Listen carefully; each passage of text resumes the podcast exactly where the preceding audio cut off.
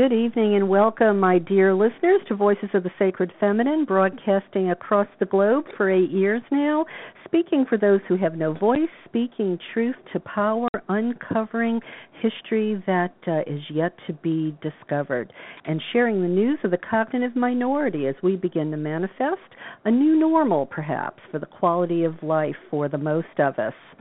And a shout out to Zingaya for their wonderful music. Um, tonight you heard a snippet from their cut No Man's Land. And uh, I don't know why, maybe it's just me, but it kind of feels like it sets the mood for tonight's show about one of Egypt's most uh, famous women.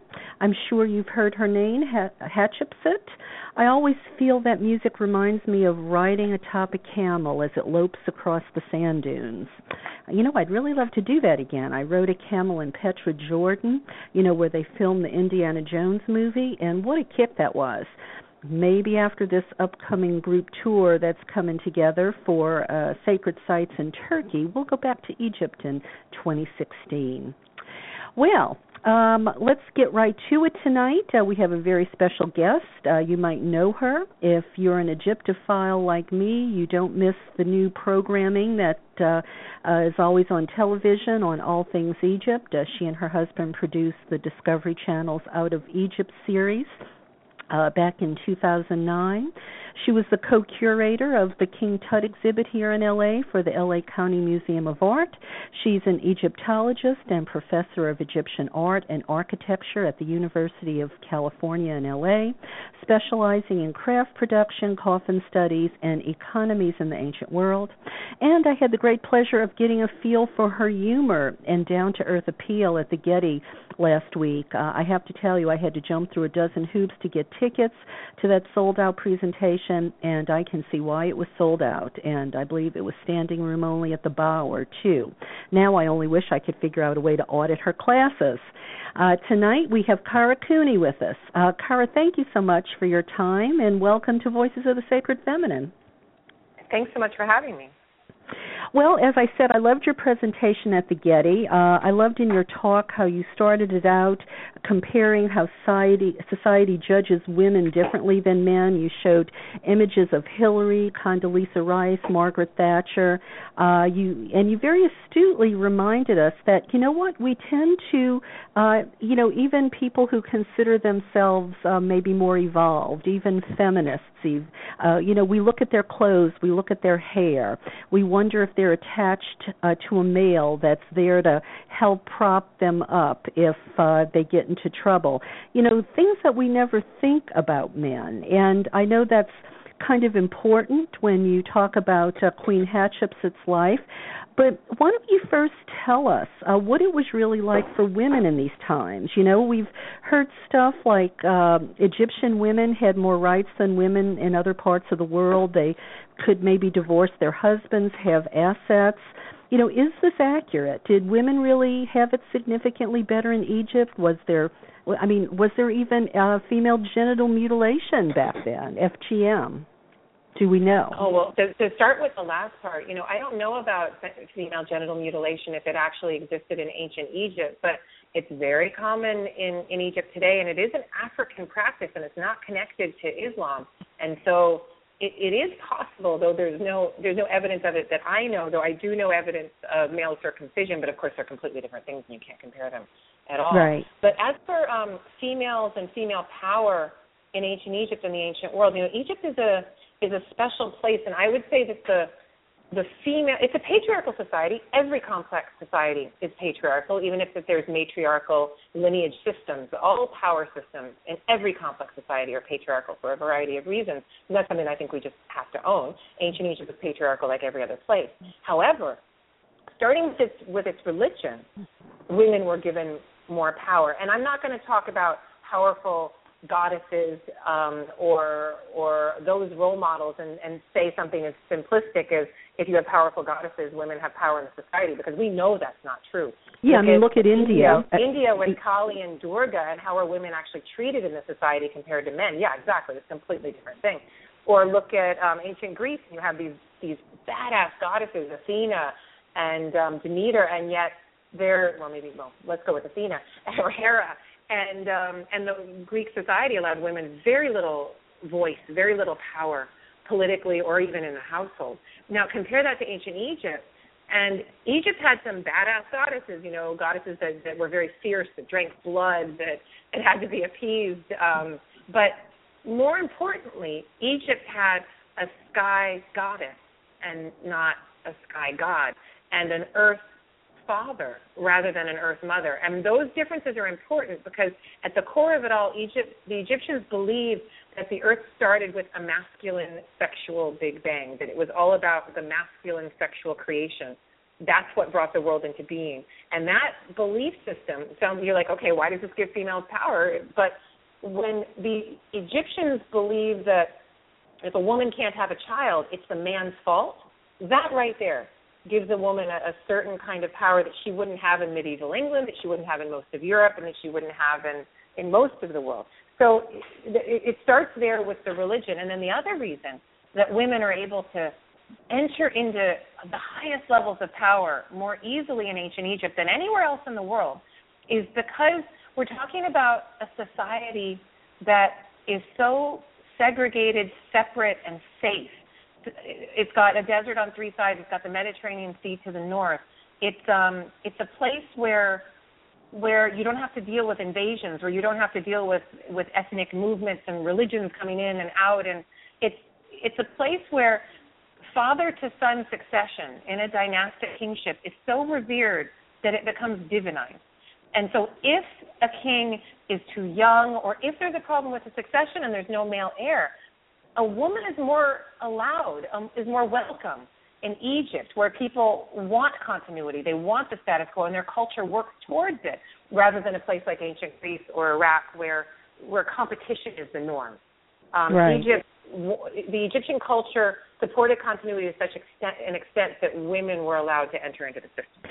Well, I remember you saying that in the talk, but I'm wondering was it different for the average woman? Because you know, obviously Hatshepsut was the elite, but do we? It is. Uh, I mean, I know you study the you know the coffins and the grave goods. Um, is it possible to know if the average woman had more rights in Egypt?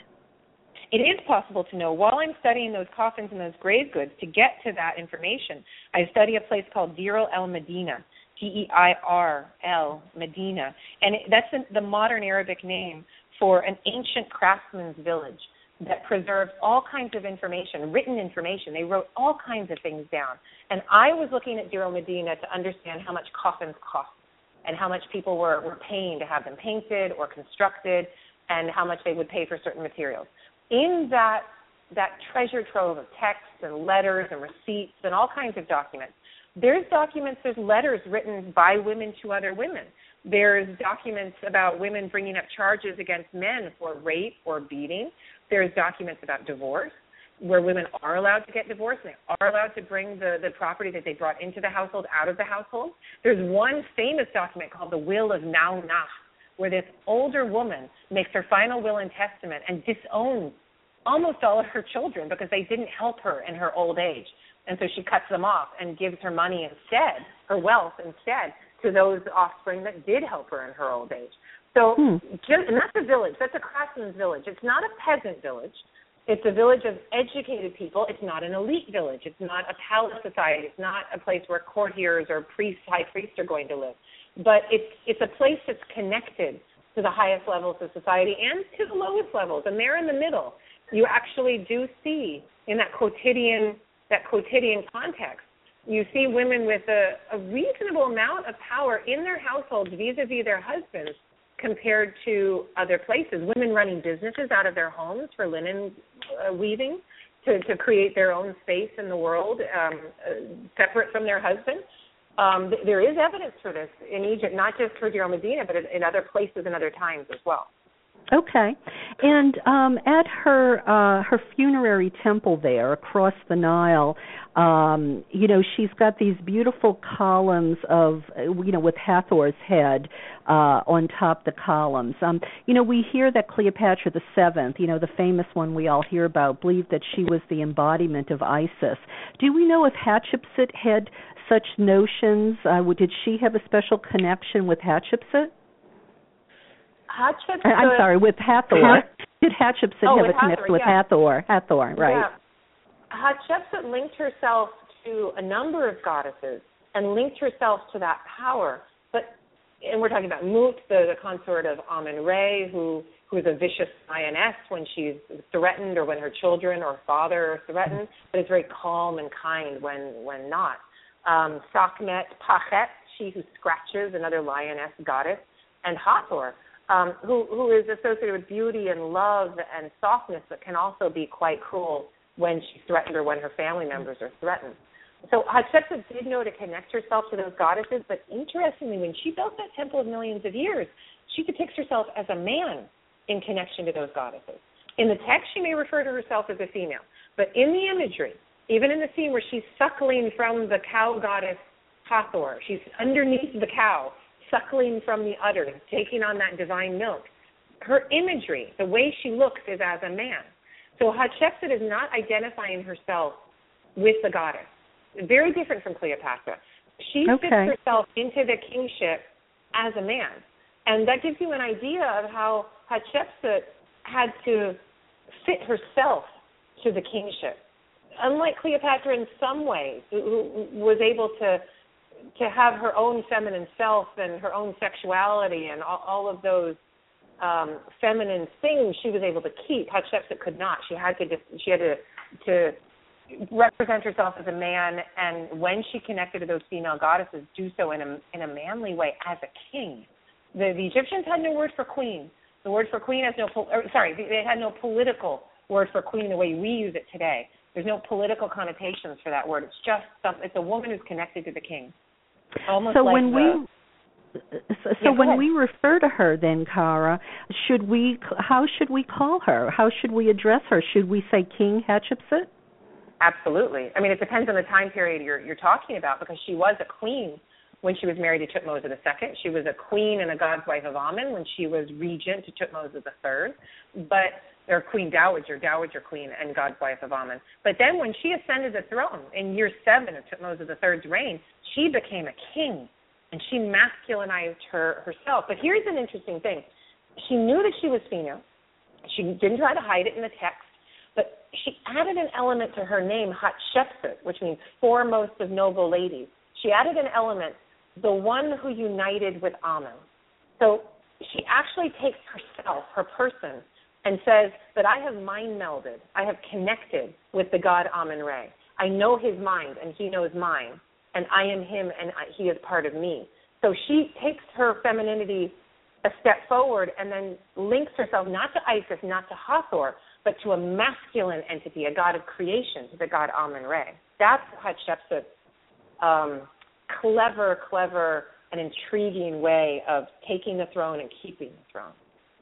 Well, and and you know what what I found really interesting about that was uh as well, you know, you you referred to how you thought part of her success had to do with the fact that um you know she created so many positions. She uh handed out money she handed out boons she handed out titles. Um and it you know when you talked about it it almost sounded like it was a payoff but do you think it was really just more a sharing of wealth? No, politics is always a payoff. I mean, you know, you can you can look at today's politics and you look at lobbyists and certain people giving to campaigns and you can think of it as a sharing of wealth. And the person who's giving the money might say, "Hey, you know, I just really like Mitt Romney or I really like Barack Obama and I just really want to give to this campaign. I believe in this campaign. I believe our our country will benefit from this campaign." But when you get down to brass tacks, it's a payoff it's always a payoff. When that wealth is exchanged, you've created a gift debt, you've created debt that has to be paid back. And Hatshepsut knew that. She needed to create debts because she was in a compromised position as a female with a young child on the throne. And so she made sure that, that she orchestrated that situation. Anytime you give something to anybody, there is always a debt created. Think about the last time you got a present and you didn't have one in, in return, and what you feel inside, and how you I feel see. that debt. There's no such thing as just sharing of wealth. It doesn't exist. People don't work that way. They account mentally and emotionally for each thing that is exchanged, how it's exchanged. Is it fair? Is it not? And and what do they have to give in return? People are constantly doing this. And kings and queens and power players are constantly doing this. And elites are The, the, she's working the balance with her elite in a way that no other king has had to do because they haven't been as compromised as she has. I see. I see. And so she's actually economically losing in the, in balance to her elites. Meanwhile, she's creating a, she's creating a basis of elite power that serves Egypt well in the long run, because that power is broadened and and, and you have a elites who are producing and, and who are adding to the economy. It's not a bad thing, but the throne does lose in that balance of elite power versus royal power. I see. I see. Well, and what we got into some of the Q and A at the end, um, and I wanted to just sort of clarify when she's no longer on the throne, and the and the next king comes along. Forgive me, I get their names confused. I, I forget who the next king was, but he eventually, at some point, um, sort of wipes her from history. You know, chisels her name and face um, you know, out of all her accomplishments. Did were you trying to say that you thought he did that because, you know, maybe he and also you mentioned sort of in the same breath, I think, that his her daughter was made to disappear. Do you think he was afraid of this powerful Fe- you know female accomplishments he didn't want the daughter to do to him what Hatshepsut had done so he disappeared the daughter. He disappeared Hatshepsut's accomplishments. Um, you know, simply you know uh, about competition. Yeah, you know, I, I was just talking to students about this today after my Women in Power class because I we, we were talking about Hatshepsut uh, today and and the, her legacy and Tutmosis III cracking down on female power in the 18th dynasty. Early 18th dynasty is known as a time of intense female power um, queens and dowager queens are, are ruling on behalf of young men who are the king, um, or when their husbands are off on campaign. And it, it's been argued that for the first 70 years of the 18th dynasty, women ruled for 70% of the time, even though there was a man on the throne almost the whole time, or the whole time. Um, so essentially, let me put it this way: it's a complicated idea. So let me let me see if I can explain it it, Betsy Bryan, who's my thesis advisor and has worked on gender and power in ancient Egypt, says that if the king is the center of the wheel, then the females around him, his sisters, his wives, wives, sisters, his mother, his his daughters, are the spokes of that wheel. And then go further out from the wheel and, and think of the, the edges of that wheel. Then you've got elite courtiers and priests and all of the support and bureaucracy uh, and military of the Egyptian system. The people who can take the most power from the king directly are the spokes, are the women. And in the early 18th dynasty, they could, they did. Hatshepsut was able to step in and take a tremendous amount of power from Tutmosis III. He had to share it with her. If she's pushing her daughter into the same kind of position, if he's married to her daughter Neferre, which he likely was, and if Neferre is God's wife of Amen, is moving up the political um, Uh, in, into uh, up the political ladder, if you like, and making decisions, then Tutmosis III knows that once he once Neferre either dies or he disappears or whatever happened, we don't know. And once Hatshepsut dies, and he's got to deal with all of these other 18th dynasty daughters and sisters, the best way for him to keep those women in control is to get rid of any foundation of power, knock out the God's wife of Amen priestess position, emasculate, well, emasculate is so horrible. It's, I shouldn't say that, but but hamstring it, take away its its financial source of power, and and make sure that you put someone in there who's going to support you, like your mother, instead of your wife or your sister or your daughter. Don't put a young person in there. Put an older person in there. Take away the funds. Take away take away all of its of its financial assets. And gotcha. he did that. And so he was able to remove the power from the women who were actually closest to him and move that power back to himself or to elites and spread that power out more broadly amongst those elites. It was a clever way of making sure that the power was more centralized within himself as a person and that his bureaucracy was working directly for him as a person and that there was no female involvement. Um, her legacy is, is rather sad because female power was was hamstrung for generations after Hatshepsut. Hmm. Well, and and and I believe you said we really don't know what ends up happening to her daughter. She just sort of disappears from history. Yeah, that's the most frustrating thing to me. I wish I could tell you more. Right, right, right. Um, but I can't. Yeah, I, I she, there there are all kinds of stela where people think they see her name, and those stela name her as God's wife of Amen, or they name her as the king's great royal wife, and but her she's been replaced. Did she die naturally? Was she killed? The way the Egyptian system works speaks against her being murdered. The way Thutmose III works, not murdering Hatshepsut, even though he had the reins of military power, speaks against that kind of assassination. But anything is possible when when everything is cloaked in ideology and in, the the messages that we receive as Egyptologists thousands of years later. Right, right, right. I mean, I often imagine, you know, uh, thousands of years from now, when somebody uncovers Las Vegas from the sands of time, you know, how are they going to write history? You know, they're going to think, you know, all of that was, um, you know, something significant and maybe something other than what it really was. You know, it just kind of a funny idea. But um, you know, I, I think we have this romanticized idea of what life was like in the ancient world, and you know, having been to Egypt myself, and you know, seeing the wonders of what the tombs looked like, and the jewelry and the museum and stuff. You know, I think we get this you know this illusion of uh, of how life was. But you know in the talk you you know very candidly talked about well you know their short lifespans you said you know probably many of them live with parasites. I think you even said blood in their urine. I think we know that a lot of the pharaohs had bad teeth from their mummies. Um you know it, do we need to dispel that illusion you know that life was good? I mean was it really that difficult? Were were people that bad off? It's the greatest difference between us and them. And the only way to understand the ancient world is to understand that ancient anxiety. We, we can separate ourselves from death for decades. Decades. My son is four and a half and he's never seen a dead body. He has no association with death. He's never never been a part of it. I don't think I saw a dead body until my grandmother died when I was 12. That's an extraordinary separation between really what is the normality of organic life, and we're able to to remove remove ourselves from these normal occurrences of sex and death and and and, and all of these things and, and sickness in with antibiotics and, and other medical advances in a way that the ancient people absolutely could not. And so, I mean, have you? When was the last time you had conjunctivitis? You know, everyone gets pink Never, eye, right? Yeah. My son sneezed in my eyes, and I got viral pink eye in both eyes. That was awkward, right? But I wasn't worried about it getting more infected and swelling, and my eyeball swelling and losing an eye.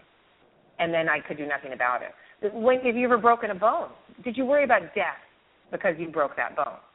Have you right. have you ever had a kid who you know was coughing and sick, and you're worried that that kid you you take him to the hospital or a doctor? And you know you figure it out, but you're not worried about death. These right, and most people that, don't think about infant mortality either. They don't. You know, I have a friend who's lost a child, a baby, and she can't even talk about it with her friends because it's almost shameful. It's so aberrant and strange to have lost a baby that people don't know they, they don't know how to react we give presents before the baby's born at a shower. That's something that you wouldn't do in the ancient world. It would have been jinxing it. The, the amount of anxiety that we don't have is a lot. And to try to put ourselves into that place, to try to understand how they thought, what their agendas would be, how what their fears would be, and how they were able to shut themselves off from some of those emotions. That's where I try to put myself because it's it, it helps me to understand them better and their motivations better and how you know just how they they live their lives. We we have so much more time. We have teenage years. We we let our kids talk back to us. We we you know we we don't demand as much from them because we don't have to. We have space. Um, well, it's, well, it's a very well, different life. Well, to piggyback on that, and, and this will be the, my closing question because I know you have to go. Um, you know, I, I think what really amazes me when I think about how uh, people who were so young could take the throne. You know, whether we're talking about Cleopatra as a teenager or some of these people you talked about in your talk. Even um, I think Hatshepsut wasn't that old. I mean, how I, I, I'm trying to understand how people must have been different then that somebody who was 15 or 16 years old could run a country it is an extraordinary thing. It, it really is. And I've read a lot of Egyptological musing about this, where people are just thinking off the top of her head. Of course, she can't be 16 years old. Who could rule the country at 16? And I'm here to say, no, ancient life is different, and ancient experience is different, and training is different, and what is expected is different. And of course, she could have done it at 16. She would have been training from the time she was four. And what I let my four year old get away with, Hatshepsut would never have gotten away with. No way, and nor would Tutmosis III. What these people had to inhabit, the responsibility that they had to shoulder at the highest levels was intense. And I mean, if you believe that she's high, she's going to be God's wife of Amen, high priestess, maybe starting at the age of eight or nine, working for her father. And if you believe that your manipulation of a god created the sexual reawakening for him to make sure that the that civilization continued and creation continued, and you believe that at eight or nine, and you saw things with your own eyes that made you believe it, I mean, that's an extraordinary responsibility to take on. And if we gave our children those kinds of responsibilities, if we demanded it of them, I suspect they would they would fall in line. But we don't need to. We're allowed. We can give them space. We can give them that time. So yeah, yeah I think give she, them. I think she could have done it. Yeah. Okay. My own grandmother. I think of my own grandmother whose mother died at nine. She came home from school one day, and her mother was laid out on the table, covered with black crepe. And from nine years old, she had to take care of her three younger siblings and cook all of the clothes, do all of the laundry, and make sure that those kids got to school and do everything for them at nine. And that's yeah. that's only 1910. So I, you know, I don't understand why Hatshepsut couldn't have ruled all of Egypt with the help of a lot of courtiers at 16. And that doesn't mean that how she ruled vis-a-vis those courtiers at 16 wasn't different when she was 25. Of course it was. Right. She knew how to mm. claim her power when she was older. One thinks very differently and can analyze much more clearly at 25 and 16. But that doesn't mean that she couldn't have pulled it off at 16. Right, right. I understand. Well, Kara, thank you so very much. I know you, um, you know, uh, couldn't give us the full hour tonight, but it's been fun and uh, very informative, and I think you uh, really sort of opened our eyes uh, to different things that we hadn't considered before about uh, uh, life in Egypt and, and Hatshepsut. So, thank you so very much for uh, being on the show tonight. Hey, thanks a lot. You asked a lot of really interesting questions, made me think about things in a different way. So thanks a lot. well, thank you. And uh, it, your your book is wonderful, and your work is wonderful, and uh, I'm just so glad you're out there. And you're so much fun. I, I just so enjoyed Aww. your down your, your you know your the the way you presented the talk. I mean, you know, so many scholars, you know, your eyes will glaze over, but I mean, you know, yeah. you had you had everybody in the palm of your hand from the first words uh, that that left your lips. Um, you're you're really a great uh, presenter. So oh, thank, you you so much, much for a nice evening. Great. Thank you. Okay. All right. Good night. Well, dear listeners, I'm sure you enjoyed that as much as I. I'm sorry she couldn't stay with us longer, but uh, we need to be grateful for the time she could allot us. She is a busy, busy lady. Um, and uh, just shout out uh, to uh, Sarah Jean. You know, I am so happy that uh, you were listening when I asked for uh, an audio effects file uh, for what I'm always encouraging you to find, meaning your sacred roar. Uh, and thanks to Sarah Jean, we actually have a sacred roar now on the show. Give a listen. Give a listen one more time. That is our sacred roar. So thank you, Sarah Jean, for sending me that MP3. And I want to mention Dharma, too, who was trying to help with this as well. But Sarah beat you to it. so thanks, ladies. I'm so glad you're part of Voices of the Sacred Feminine family. And uh, that's going into the special effects archives for the show. So, um, tonight's show is uh, going to be very short, and uh, we are going to, uh, you know, call it uh, at this point. Uh, I'm going to close the show with a quote from Louise Perret uh, because I think we might be having some audio difficulties, uh, unfortunately. I'll have to see. Um, at the end of the show, but I hope this actually aired. Um, with you know with Mercury retrograde, who knows? But anyway, um, I love this quote from Louise M. Perret, and I think it is so uh, so appropriate. Um, and uh, and and so powerful and so right on. It feels like it speaks to the times, and it goes like this: The world is remade through the power of fierce women performing outrageous acts of creative rebellion. Ha ha. Well, thank you, my dear listeners, uh, for tuning in for my interview with uh, Kara Cooney. And uh, I am going to go ahead and close tonight's show uh, with this music from Diva Haley uh, called Isis in tribute to uh, tonight's show topic of ancient Egypt. Here goes.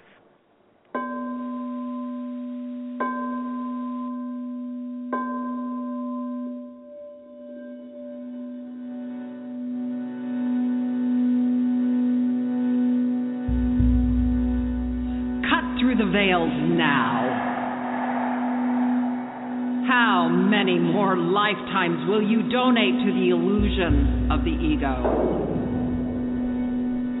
Are you ready to directly face the truth of your essential self? It is time to set yourself free.